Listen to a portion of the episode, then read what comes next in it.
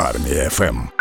На зв'язок із нами виходить Дмитро Безвербний. Це колись екскурсовод в цивільному житті, а зараз військовослужбовець п'ятої штурмової бригади. Пане Дмитре, доброго ранку вам. Доброго ранку. Хочеться знаєте, почати спочатку, дізнатися, коли саме ви вирішили, що будете працювати саме екскурсоводом, і чому саме у Луцьку, бо я так розумію, ваше рідне місто, так? Так, так, я просто живу у Луцьку, тому іншого міста не вибирав. Місто, яке я знаю і про яке хочеться розповідати. А чому саме екскурсоводом? Це ж така знаєте, незвична професія. Хтось там в дитинстві хотів бути космонавтом, хтось економістом, Хтось лікарем. хтось військовим без перебільшень. Так, ну а ви саме екскурсовод. Я навіть не пам'ятаю, яким я б хотів бути в дитинстві, але ну так життя склалося. Я був на той час актором театру. Окрім того, люблю історію, люблю місто, люблю про нього розповідати. І знайомий запропонував поєднай свої вміння. Мені потрібно хороший екскурсовод, але ми тоді зробили креативну екскурсію. Я власне не просто екскурсовод, а займаюся театралізованими екскурсіями в цивільному житті. Я в образі привода з смолоскипами ходив гуляв Чернівлуцьком і розповідав про всякі цікавинки легендарний і не тільки Луцьк. Наскільки Ось і так насправді е, важко чи легко мати таку професію, і чи прибутково? Ну Настя просто не може не спитати про таке. В неї там хлопець залицяється, до неї також екскурсовод. Тут їй цікаво. Я думаю, як кожній професії є свої і складні моменти, і легкі, але якщо ти любиш цю професію, тоді ці складності вони завжди зглажують. І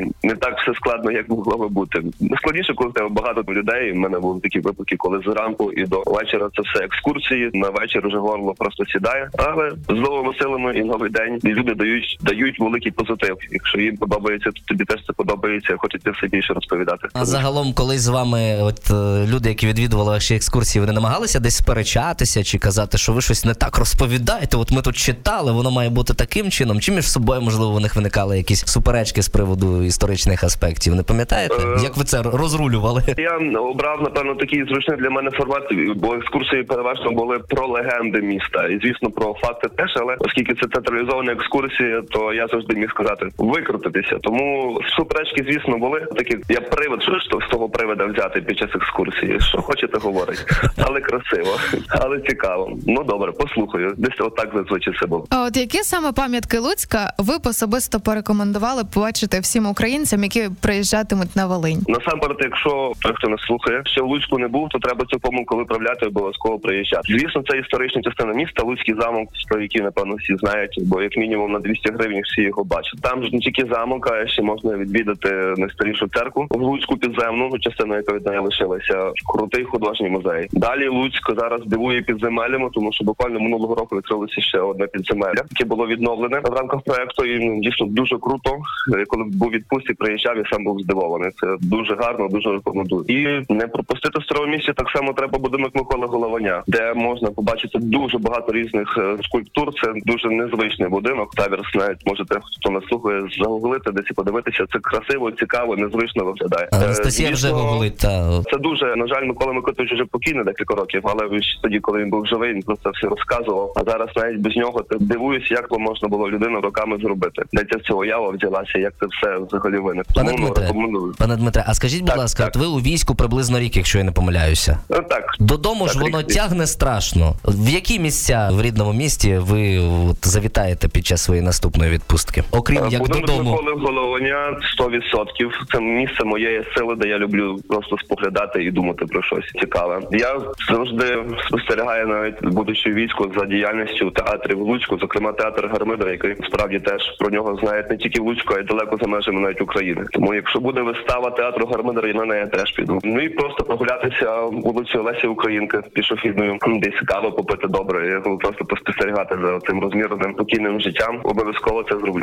І спокійне життя забезпечуєте власне ви, військовослужбовці, які зараз е, і на бойових чергуваннях, і на чергуваннях звичайних. Головне, що несуть свою службу. Насті цікаво, да, яким... мені цікаво, яким видався для вас рік служби в п'ятій штурмовій. От що було найважчим, а що найлегшим? І які обов'язки на вас покладено? Мені знаєте, повезло досить з підрозділом і з бригадою так само, тому що разом служу з надійними побратимами. Багато досить мотивованих людей, які обрали ще як обрали, пішли служити до війська ще з перших днів повномасштабного вторгнення. Є дуже вмотивованими. Е, Я безпосередньо працюю власне з особовим складом, займаюся підтримкою особового складу. Тому працюю з людьми. А оскільки в мене багато таких надійних побратимів, то це полегшує роботу і часто я в них дещо щось е, теж. Дмитро Безвербний, екскурсовод цивільному житті, зараз військовослужбовець 5-ї штурмової бригади з нами на зв'язку. І знаєте, Дмитре, ми були б не ми, якби ми вас би зараз не попросили провести нам таку аудіоекскурсію вашим розташуванням. От що ви бачите довкола, розкажіть нам із того, що можна говорити. Раптово мене підловили. Не можу навіть сказати, що сказати.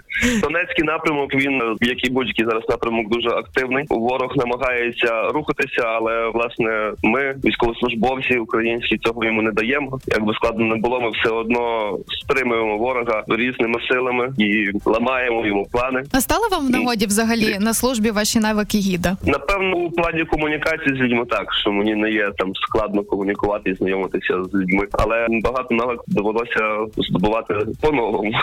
Так, якось так. І ось власне тут Але- цікаво, що яку підготовку ви проходили саме як штурмовик. Наскільки це А, складно? які ну, я не є випробування безпосередньо штурмовиком, скажімо так, тому що ну військо це ж не тільки військовослужбовий штурмовик, і в нашій бригаді є різні підрозділи, не тільки штурмові. Детально я не буду розповідати, бо це займе ще дуже багато часу. Ось але я не займаюся безпосередньо штурмами. Дещо трішки інше завдання. Ну але все одно бойове злагодження треба було проходити, і на початку, напевно, щось було таке йой, як то складно, а щось навпаки вдалося несподівано легко. Можемо згадати такі миттєвості. Чесно скажу, що до служби у війську я особливо то не, не не часто тримав зброю в руках. Для мене це було нове, і треба було швидко все опанувати. Я починав з полігона, тобто там я вчився. І завдяки інструкторам, якби це вдалося не так досить швидко, ніж як мені здавалося. Це як, мінімум. Тобто той, хто переживає, що він там не вміє, немає якихось навиків.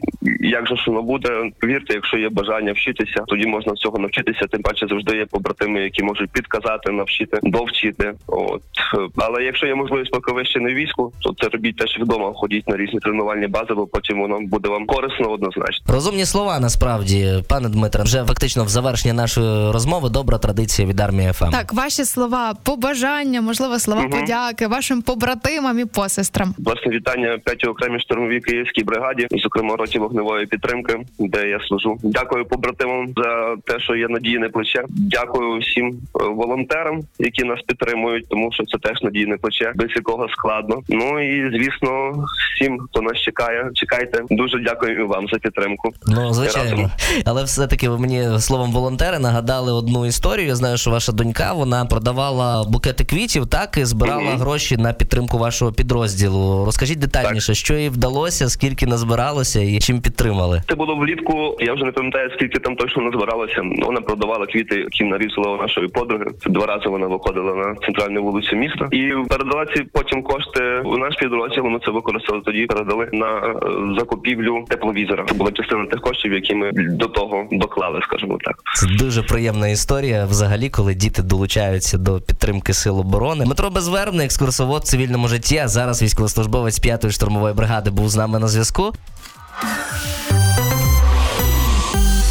Армія ФМ.